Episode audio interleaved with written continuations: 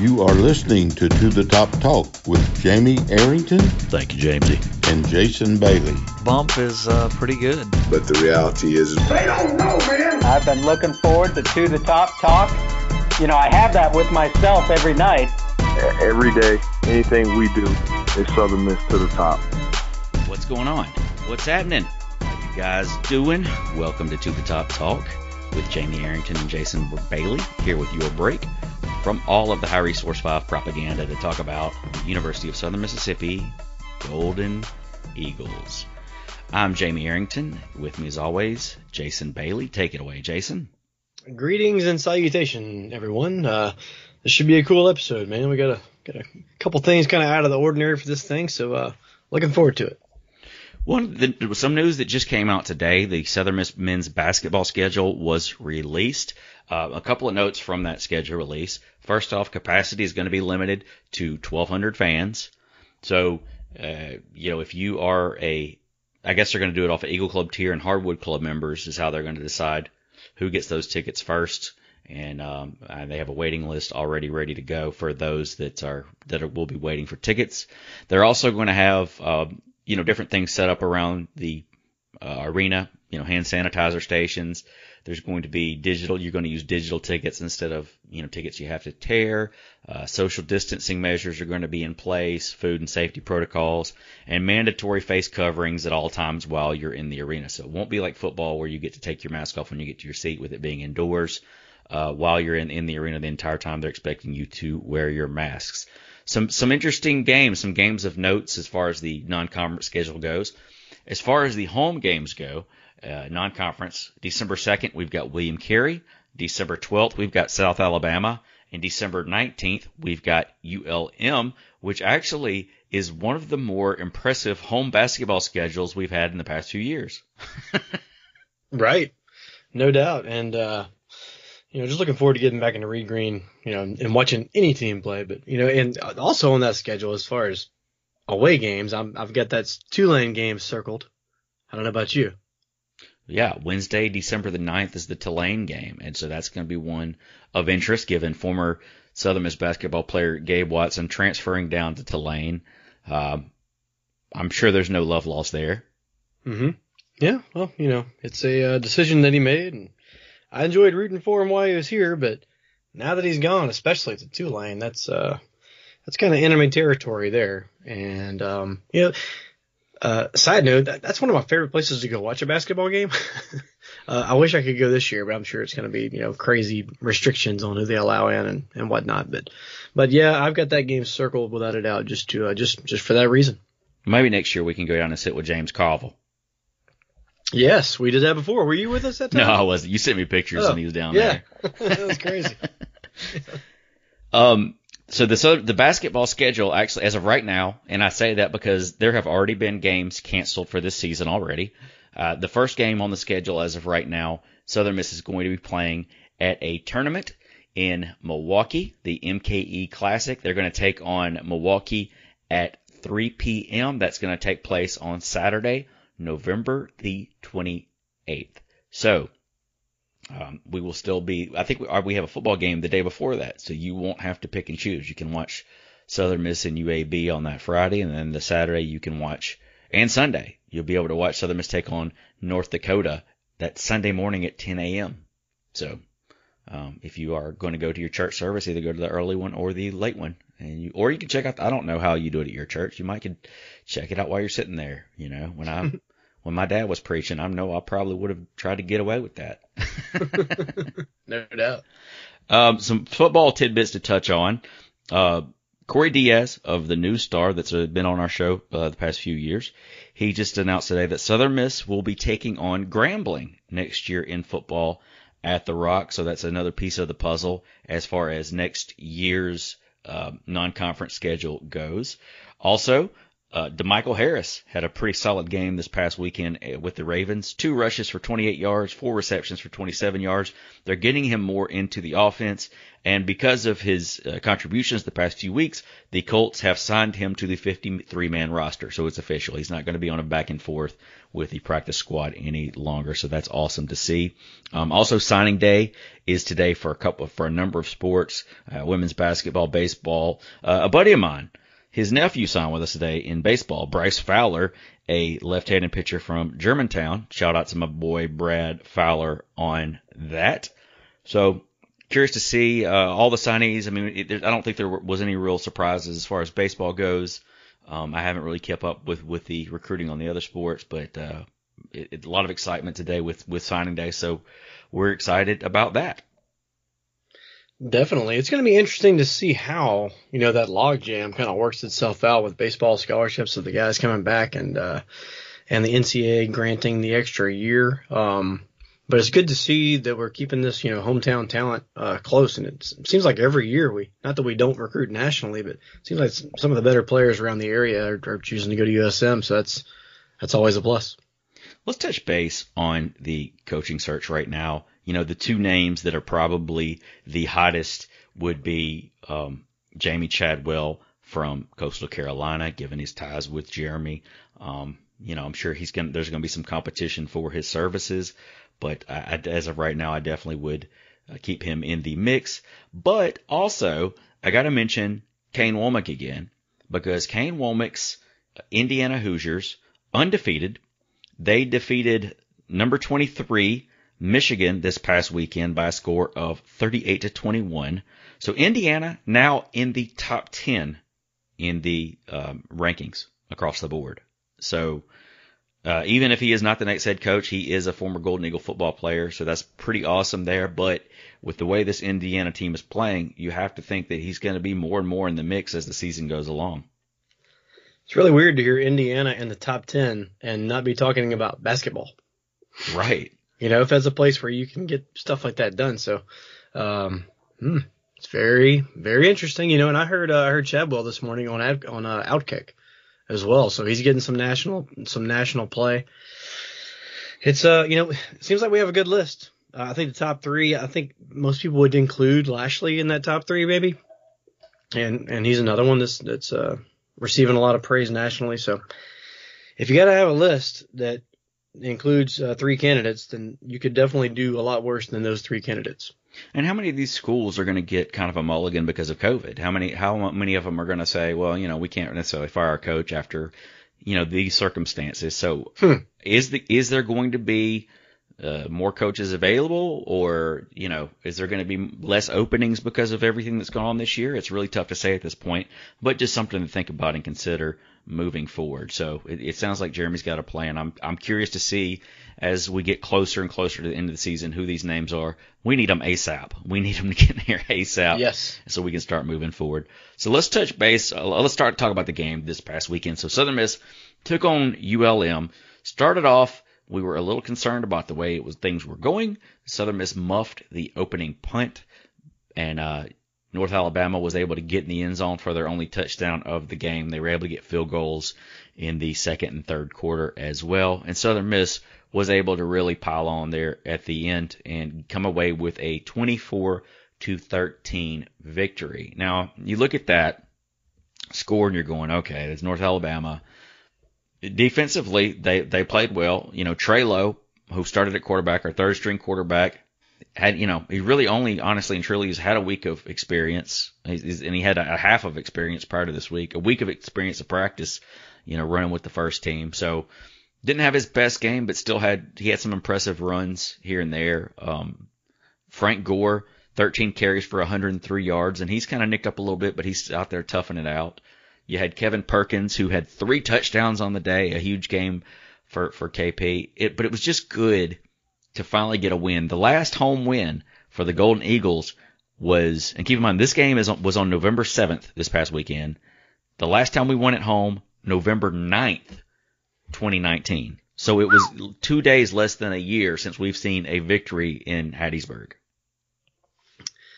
That's incredible to even hear that come out of your mouth as a Southern Miss fan.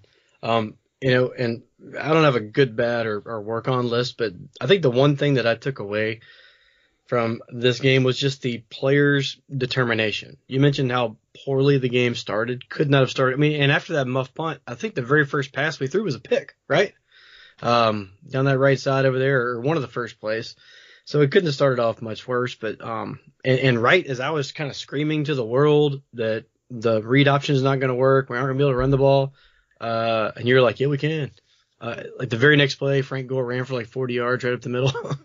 um, but but uh, and then you, well you hit on Perkins too, man. That that that one punishing run that he had where he uh, it's like he broke like eight tackles on his way to the end zone. Uh, he he got the ball around the eight yard line and ran it all the way in. Had like the the fantasy game of the century with three scores. Um, but but overall, uh, just the defensive intensity was just crazy good all night long. Uh, doubling those guys up on first down, 23 to 11, and only giving up 23 rushing yards is just an incredible effort by the defense, and and and we needed it. So, and and if you if you were there at the game, you know you were a little worried early on, and of course it was 10 to 10 to three UNA at the half. Um, then they came out in the third, added another field goal, but what really killed us in this game was turnovers. We had four turnovers to their one. Then you look statistically, we really played a solid game defensively. They only they only got 175 yards on the day. 152 of that was through the air, and 23 of that was on the ground. So pretty much stuffed the run in its tracks. Now, on the flip side of that, this is probably one of the most lopsided games that we've had as far as a pass run ratio. Uh, we only had 100 yards passing, but we had 245 yards on the ground. So it was kind of a grinded out type of game there. Um, but it was nonetheless good to get the victory, good to give us a little positivity moving forward into the home stretch of football season. Yeah, and, and nice to see uh, Trey Lowe, you know, have the kind of game that he can have, and we all know he can get better. But uh, I really thought that he kind of was a leader out there and did what he had to do. I mean, you remember that time he he, he I don't I, it might have been Frank, it might have been that same run we were talking about when Frank sprung it, um, where he ran down the field like 40 or 50 yards, just looking for somebody to flatten. You know, yeah, that kind that kind of effort, you know, is is leadership and and, and I think players followed suit. Well, this coming up weekend, Southern Miss back at it. Uh, that's going to be this Saturday, November the 14th.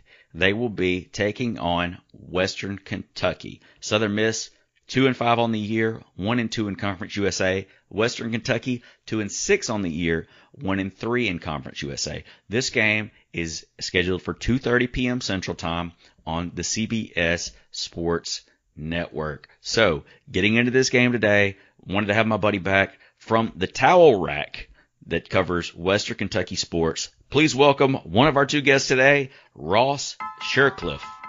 The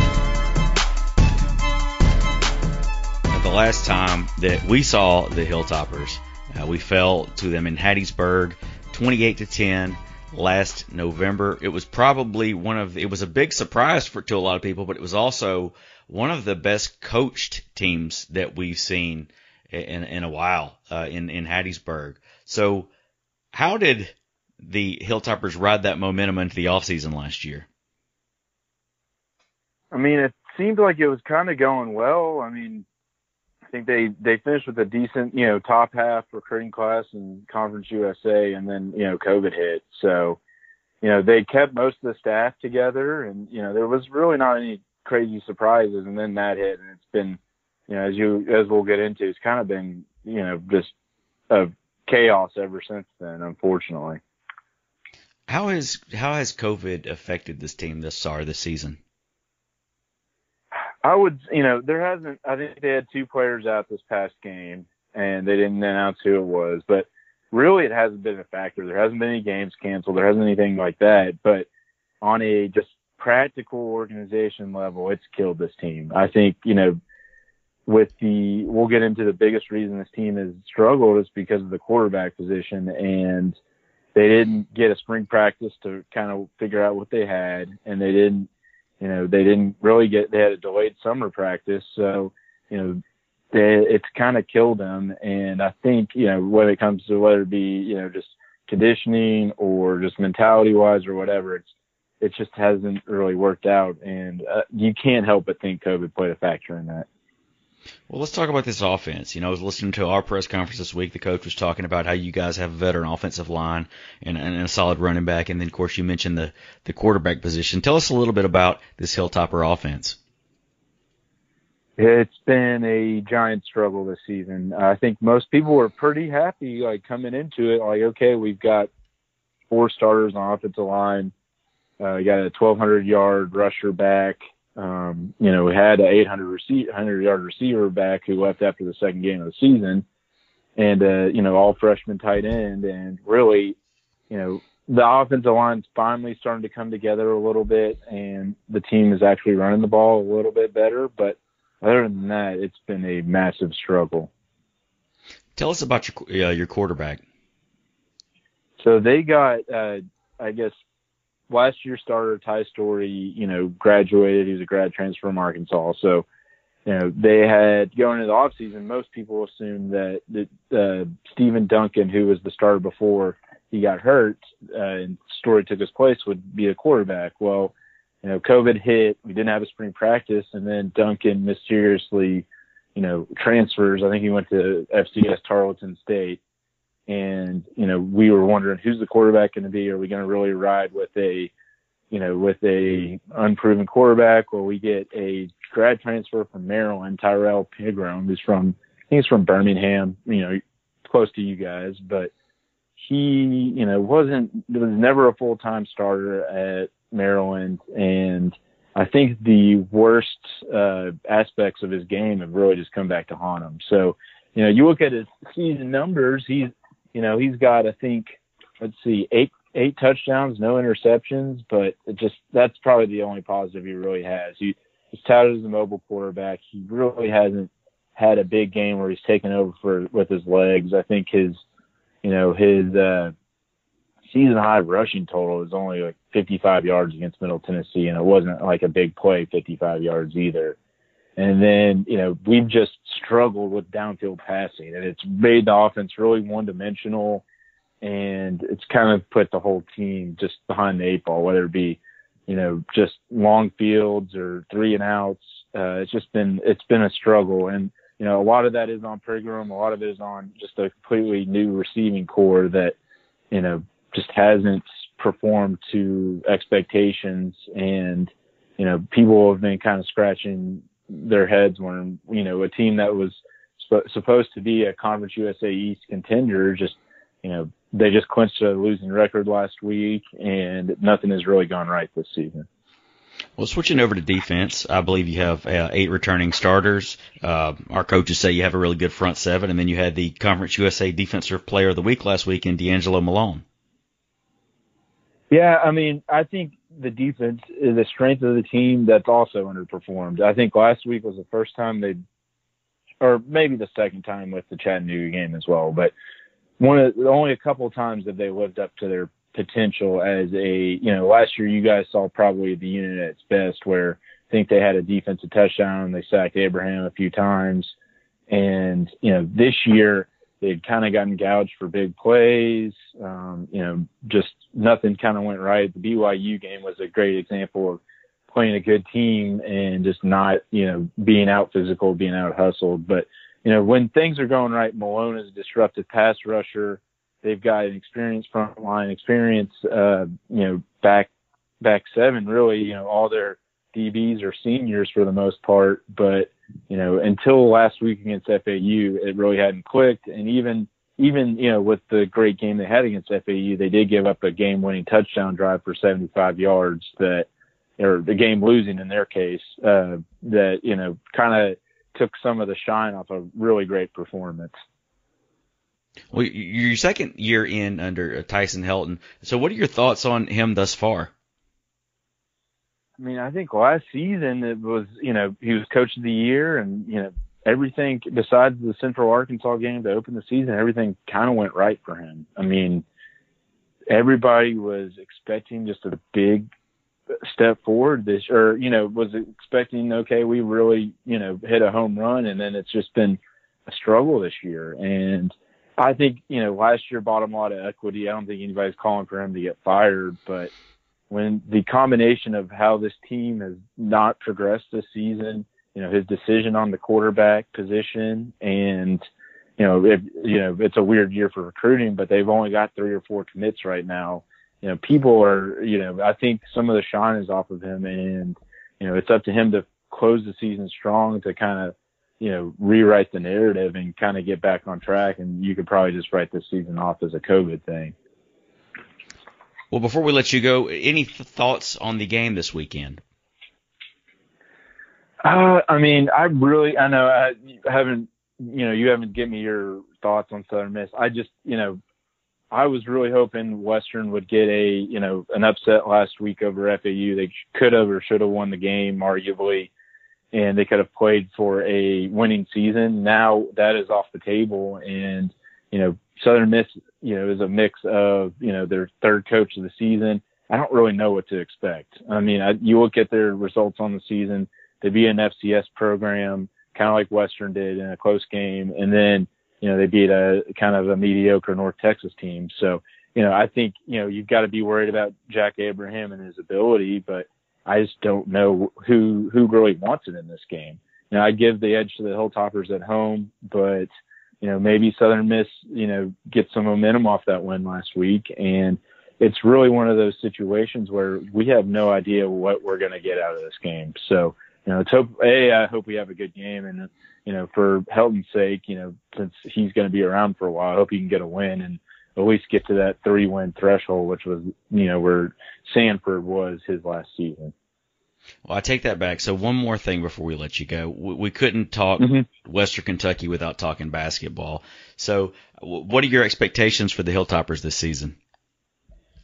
I think they're kind of the same as they are every season. Um, you know, they've got basically a stacked team back with experience, with uh, you know, I think well with talent more than anything. But you know, was Rick Stansbury's biggest downfall is you know the X's and O's and the chemistry issues. I think this is a make or break year for him because I guess it's his fifth season in Bowling Green. And, you know, last year with Bassey getting hurt, they did, you know, they, they were a missed free throw away from winning the regular season conference title.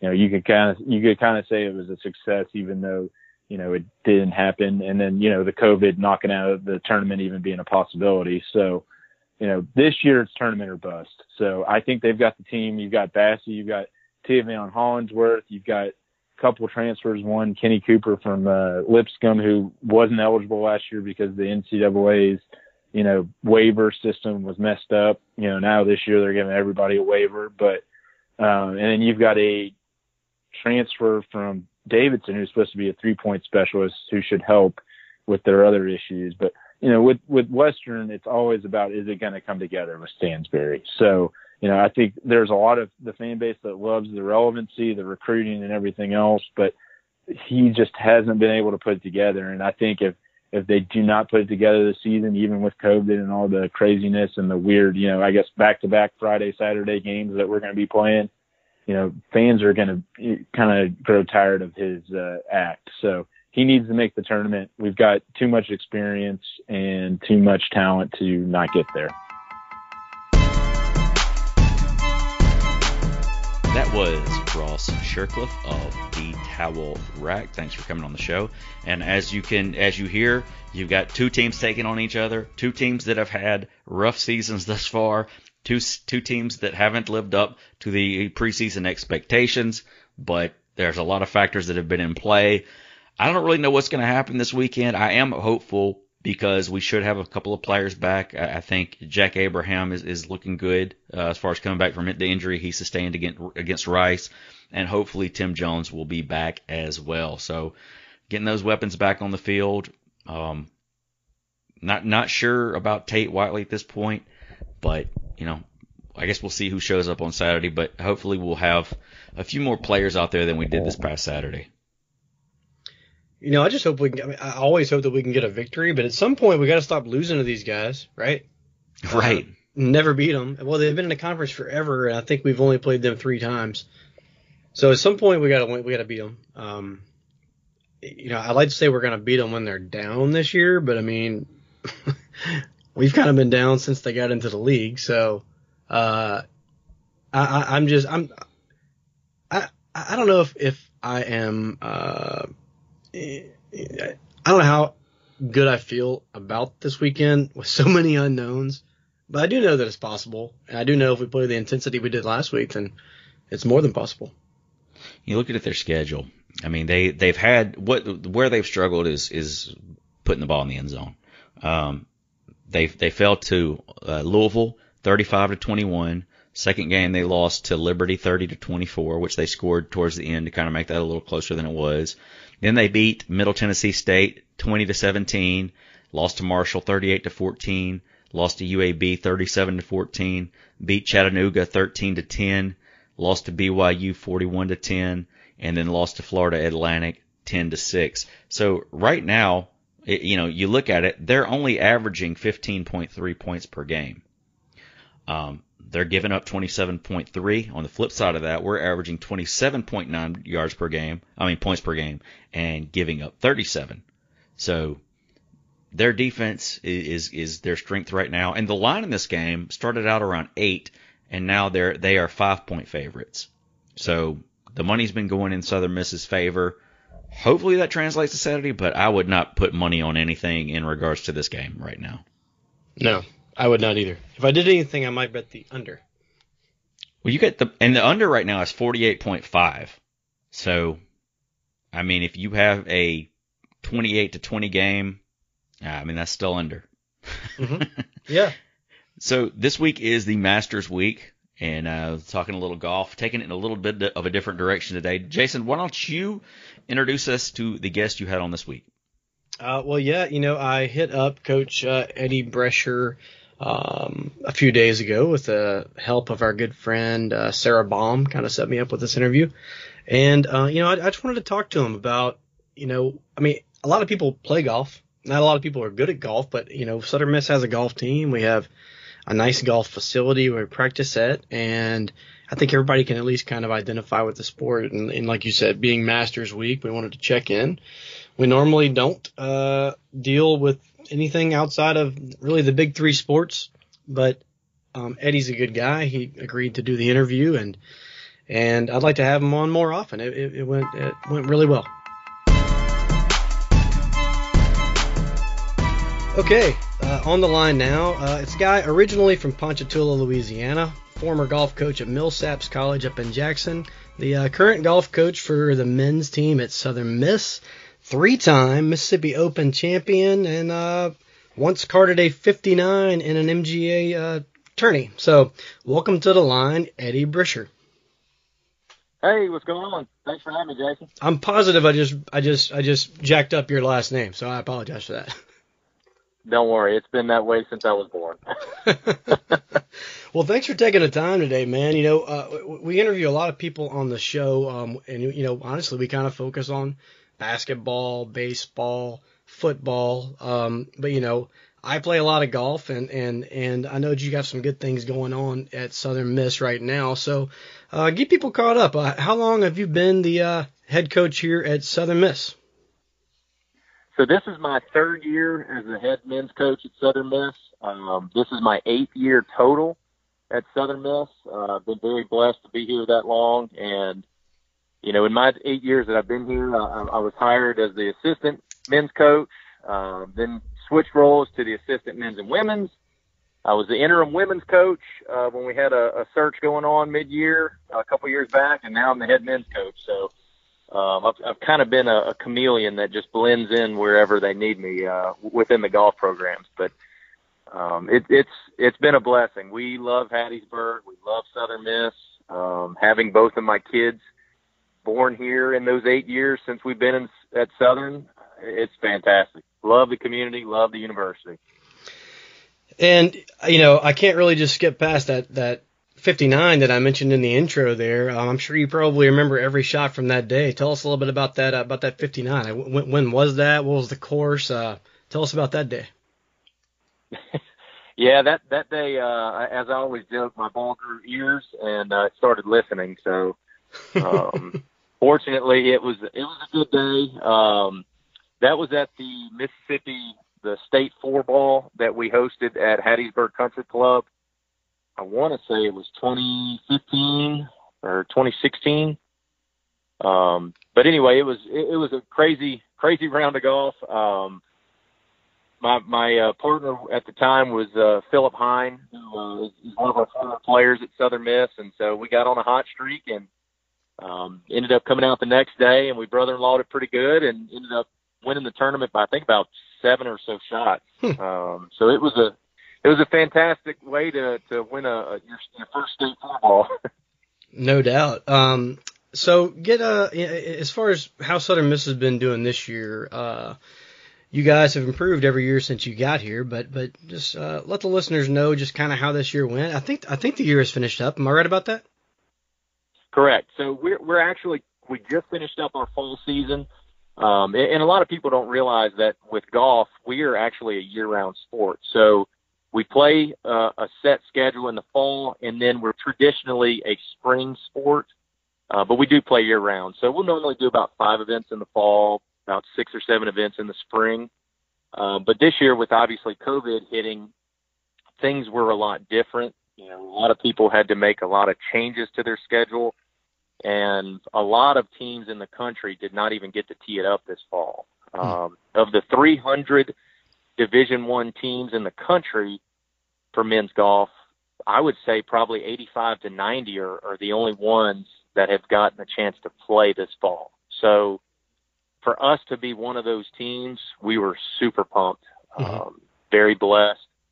And yes, even though it was a reduced schedule, we only played three tournaments this fall. I mean, we came in with the attitude three's better than nothing. We will take it. Sure. And let's run with it. Um, but going into the tournaments, you know, we had uh, we had a lot of roster stuff happening. You know, with the multiple testing of COVID. Um, you know, un- unfortunately, it's something you can't control. So, you know, one week you'd have a guy out, next week you'd have a different guy out. Um, so we just had to play that by case by case. But um, we did not play good our first event over at UAB. Um, we were not happy at all with our result um, with that tournament. And so sitting down when we got back to town, taking a look at how we needed to structure our practice schedules to get ready for the next two events certainly clicked.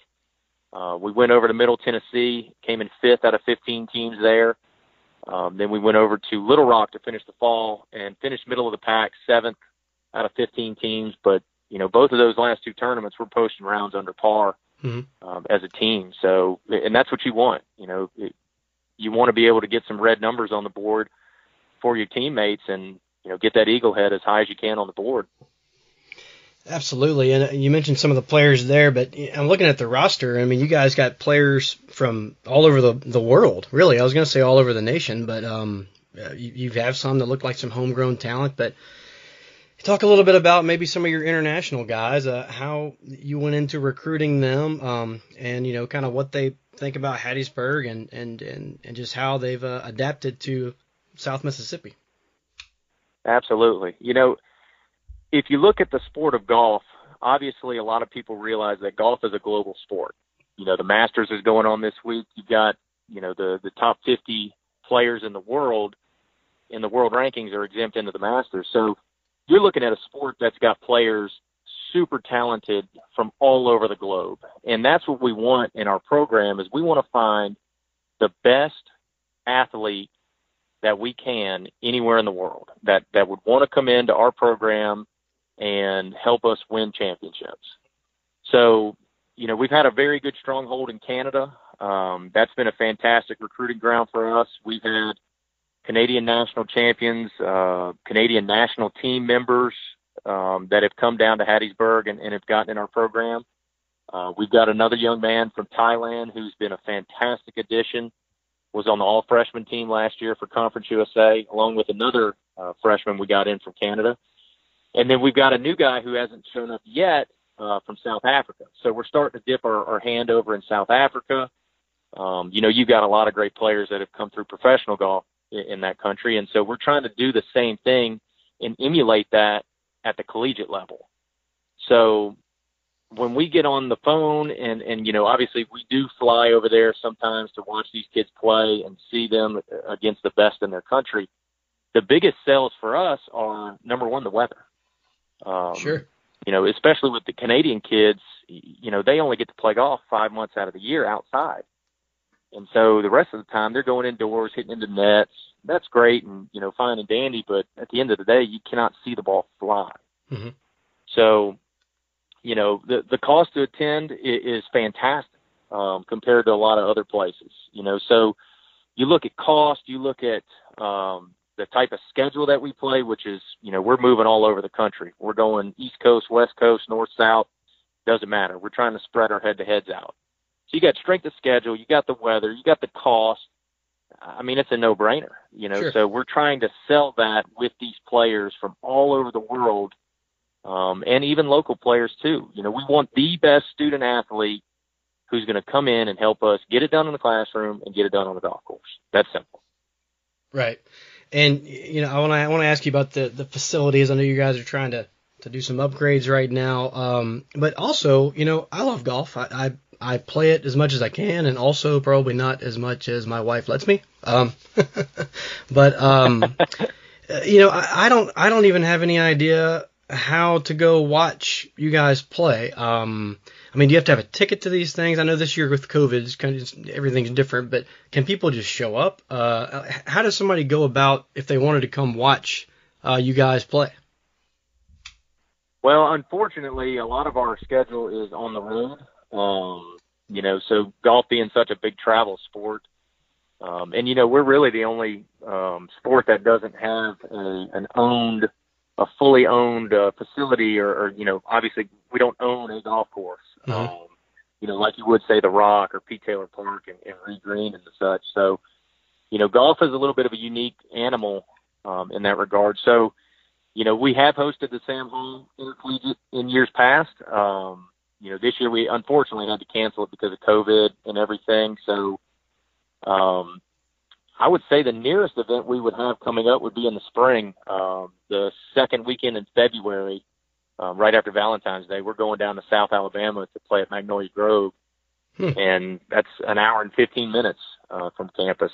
So, um, that, as far as tickets, no, there, you don't have to have a ticket. It, it's a lot of family, a lot of friends, um, and then certainly your coaching staffs and players. But uh, no, unfortunately, we don't get uh, uh, crowds of, of 30,000 plus uh, coming to watch us play uh, although I would love that because I think that'd be fantastic uh, atmosphere to have in college golf. So No doubt. Uh, and you and you mentioned the uh, the practices earlier. What, what exactly are golf practices like? I mean, I played baseball growing up, and and um and you know, like I said, I've played a lot of golf. But uh, I mean, do you guys strength and conditioning is such a big deal these days? Do you guys have specific strength and conditioning and conditioning coaches? Do you have a, a regimen you put them uh, through in the off season to uh, to get them better, or is it just strictly like all you know out at Hattiesburg Country Club or wherever you're practicing that day, just working on their game? Absolutely. You know, so a typical day as a collegiate golfer would be if it was a workout day, which we do two days a week. Uh, off season, we'll do three days a week. Um, but on those days, we've got 6 a.m. workouts, and then we'll work with our strength and conditioning coach. He sets our program based on golf specific workouts. Um, and Todd's been with us for about four years now, so he knows the, our programs really, really well and how to train our golfers. We'll do that uh, for an hour. Um, guys normally have practice, or I'm sorry, class all mornings, and then break for lunch, and then you've normally got the afternoons to get some practice in. So and then when the sun goes down, obviously you hit the books and you start hitting the library because I remember those days as a player. um, eh, but that's a typical day as, as a college golfer. Um, the hours are long. Um, you know, unlike some of the other sports where you know, hey, we got a two-hour practice. Well, you can't even warm up and play nine holes in two hours. So um, the the hours are a little bit longer. Um, you know, we'll we'll move around for qualifiers. You know, this fall we did say ten rounds of qualifying uh, for our first event. You know, we'll, I'll set the the courses that we play, set a schedule, and say, hey boys, here's here's the ten rounds we're going to play. Um, we'll move around, and you know, X amount of players. You know, if you play so and so on on your team, I'll set the parameters there, and you know, if you're first, second, third, whatever, you're almost guaranteed to get a spot in the lineup because we only travel five of our ten players. So you know, the rest of them, I'll take a look at it, do coaches picks on some things on on who has proven they need to be in the lineup. Um, so there, there's a lot of moving parts to it um, on on how college golf is run. As far as practice goes, I would say think of it as, an athlete in in regards to training their body. Um, you know, people they'll train their their chest muscles, their arms, their legs. You know, there's certain components that go into training an athlete that's very similar with golf. You've got your your driving, your ball striking with the irons, your distance wedges, pitching and chipping around the greens, bunker play, putting. So each day is a different component that we'll work on if we're not qualifying. Um, I'll set up some drills and we'll do some practice stuff. Um, one day might be a short game day. Uh, one day might be a range day to work on mechanics, or we'll play. Uh, fortunately, we've got a TrackMan so we'll do team games on a TrackMan, and, and I'll set a, a combine to where they have to to shoot a score on a test, and then we'll do a competition amongst the team. So it's cool. it's a really really fun process. I know that's a lot, but it's it's a really fun process uh, that we have with the players development. No, it's very cool, very cool. Um, you know, you actually played in an event not too long ago. I think it was a week or two ago, hosted by Southern Miss, uh, and and had to do with baseball coach uh, Scott Berry. You hit a hole in one uh, on that day, so that's pretty amazing. Uh, you know, I was watching Jon Rahm yesterday skip it across the water in the uh, practice round at Augusta and made that hole in one, and I started thinking about you when I was doing this interview. And so you had a hole in one. I saw your picture on Facebook there. I think you won a car or something for it. I mean, tell us about that experience. Absolutely, it was pretty cool. Um, so Coach Berry does the, does his golf tournament each year in November, um, or I'm sorry, late October, early November. So I was fortunate to play on a team with, with some buddies, and uh, we get on hole 11. And uh, it's funny, I nobody had won the car. And I mean, the chances of that happening are, are so slim. uh, but anyway, we get up there, and I'm I'm kind of in between clubs, and uh, look over at JD, and eh, you know that that is helping downwind. So all right, I'll go with the lesser hit nine iron from about 160 yards, a little helping wind, hits, rolls in like a putt, and we went ballistic. no doubt. I mean, we lost it. You know, it, it was. I don't think there was a person at Hattiesburg Country Club that did not hear us screaming on 11 tee box. right. So um, yes, it, it, it was a, a pretty unique experience to win a car for a hole in one. So thank you, Walt Mass. Absolutely, man. That's that's that's so cool. I, I can't imagine what my wife would do. My wife would probably say, "Sell it, sell it," you know. But um. Well, I, I can assure you, um, yes, I hit the shot, but I am not going to see the car. My wife is. Uh, she's very thankful. I'll say that. No doubt. Uh, how many holes in one uh, hole in ones have you hit in your life?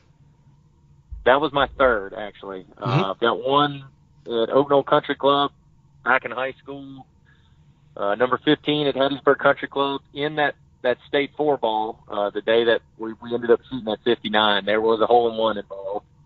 Um, and then the one that just happened recently, uh, number 11 at Hattiesburg Country Club. What's the uh, what's the favorite course you've ever played?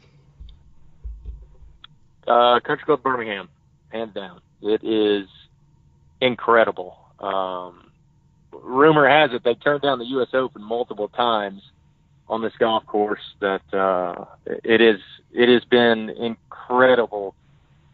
Um, you can putt on the tee boxes. I mean, they it's just pristine. Hmm. Uh, but yes, the West Course at Country Club Birmingham is definitely my number one course I've ever played. Okay, it's uh, it's Masters Week. Uh, who you got? Masters Week. Oh goodness, I'm gonna have to say Jon Rahm this week. Um, I think he's a complete package. I know the spotlight is on Bryson this week, mm-hmm. Um, but I, I like Jon Rahm this week. I think he's, you know, gosh, he's only a couple years removed from college golf, which is insane. Um, and he's already reached number one in the world, and you know, winning out on the global stage. I like Jon this week. You know, I've got a couple guys that I would like to see compete. Uh, Rickie Fowler being one, but you know, I, I think my anybody around my age, I'm 43 years old. Anybody around my age, um, probably grew up watching a whole lot of Tiger Woods. Um, so you know, Tiger Absolutely. won last year. I mean, I know it's been uh, more than a year since then, and he, he might not be coming in with perfect form, but I mean, has Tiger got a chance?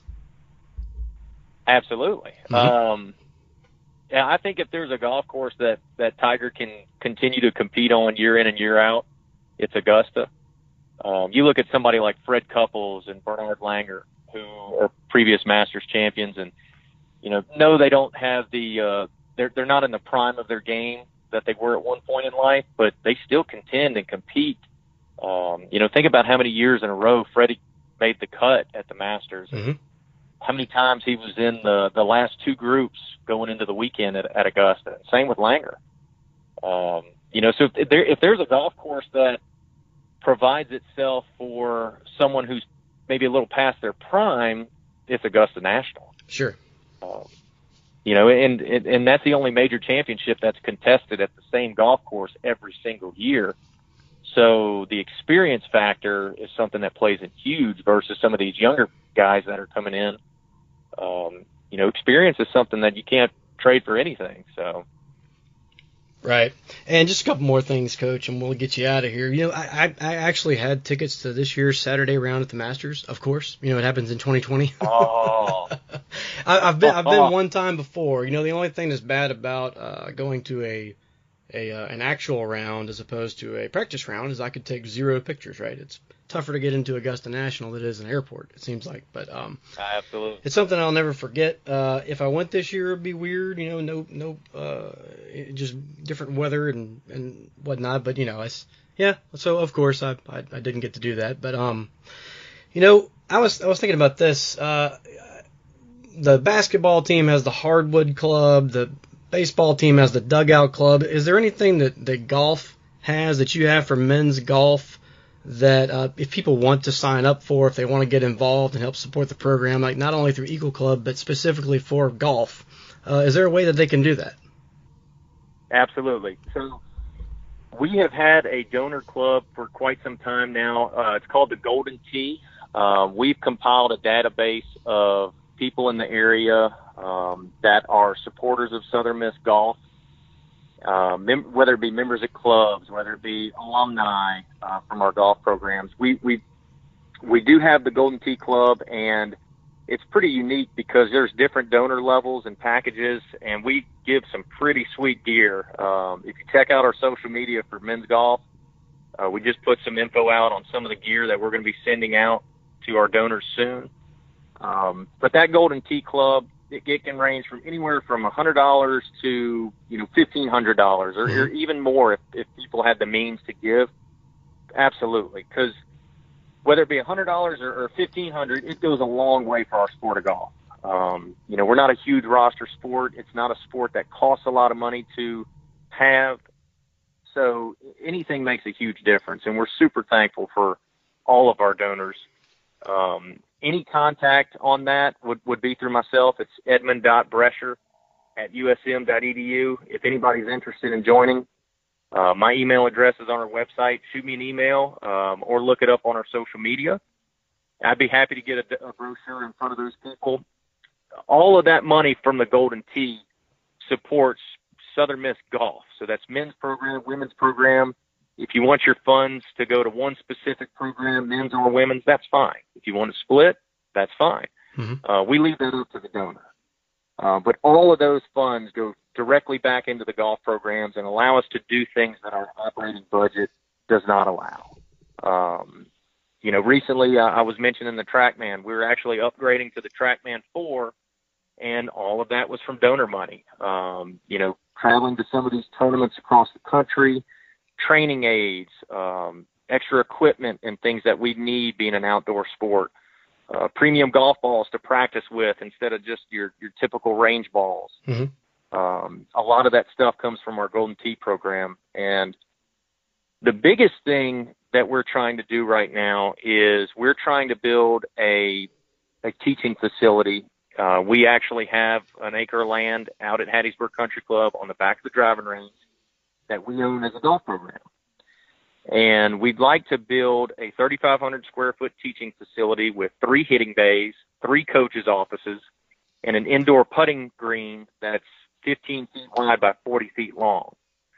So, you know, a lot of people would say, oh, well, you know, you're an outdoor sport. Uh, you guys get to play golf year round. We do, But when you look at springtime and how much rain uh, that we get in the spring and how that just saturates your golf courses, anytime you get rain or wet conditions, you're shutting the range down. Um, you know, you, you can't have practice that day if it's raining all day. Well, this facility will allow us to never, ever cancel another practice. Um, we will be able to do equipment work that we can't do right now, changing shafts, you know, fitting for different driver heads and irons and lofts and lies, uh, doing indoor work with the TrackMan on the virtual golf. Uh, we would have all of those capabilities with this facility and how we operate and having our kids out there well beyond their required time. I mean, they'd be out there nonstop and they wouldn't even realize how much better they're getting um, right. um, if we can get this facility built. But you know, we're halfway there. Our goal is seven hundred thousand on that facility. Uh, we're halfway there right now, so we're just trying to close that gap. Very cool. Um, well, man, you know, Eddie, uh, Coach, uh, thanks for all you do in, in making Southern Miss, you know, the best that it that it can be, and uh, thanks so much for taking the time today. I I, I really enjoyed it, and uh, Southern Miss to the top. That was Eddie Brescher, a head coach for men's golf here at Southern Miss. All right, let's shut it down. Jason, do you have any shout outs? Uh, yeah, I do. I wanted to give shout outs to a couple of the people that came out to the game last week. Uh, Chad and Roger Dickens, uh, people are familiar with the show are, are, familiar with, with, with Chad Dickens, but his brother Roger flew in all the way from Colorado. Um, really cool to see him. Got to hang out, uh, before the game over at Glory Bound, and Glory Bound was popping. Everything was fantastic. Got to see a lot of fans, and also ran into our good friend Jeffrey Arrington, no relation that I know of to you. Um, he runs the Sippy Sports Show on YouTube. He's absolutely hysterical. Saw him when I was headed up to the, uh, the the top terrace area of the Rock, and got to hang out with him for a second. Met his son. That was really cool, and and uh, and just a very special shout out to all of the armed forces uh, members that either have Southern Miss ties or don't really um, for all that you do and to keep us safe here in the country, and we really appreciate it. Yeah, good to run into everybody this weekend. Jason Wally caught up with him a little before the game. Mm-hmm. Yeah, happy, happy. I guess is it Happy Veterans Day? That sounds kind of weird. Uh, thank you for your service, all the veteran listeners out there, um, past and present. Uh, we really appreciate all that you do. You can follow us on Twitter at To The Top Talk. You can follow me at Jamie underscore Arrington and Jason at Bumper J Bailey on Instagram and Facebook as well. So big game coming up this weekend. Western Kentucky this Saturday at 2:30 p.m. on CBS College or CBS Sports Network. Hope you guys enjoyed it, and as always, Southern Miss to the top. Talk.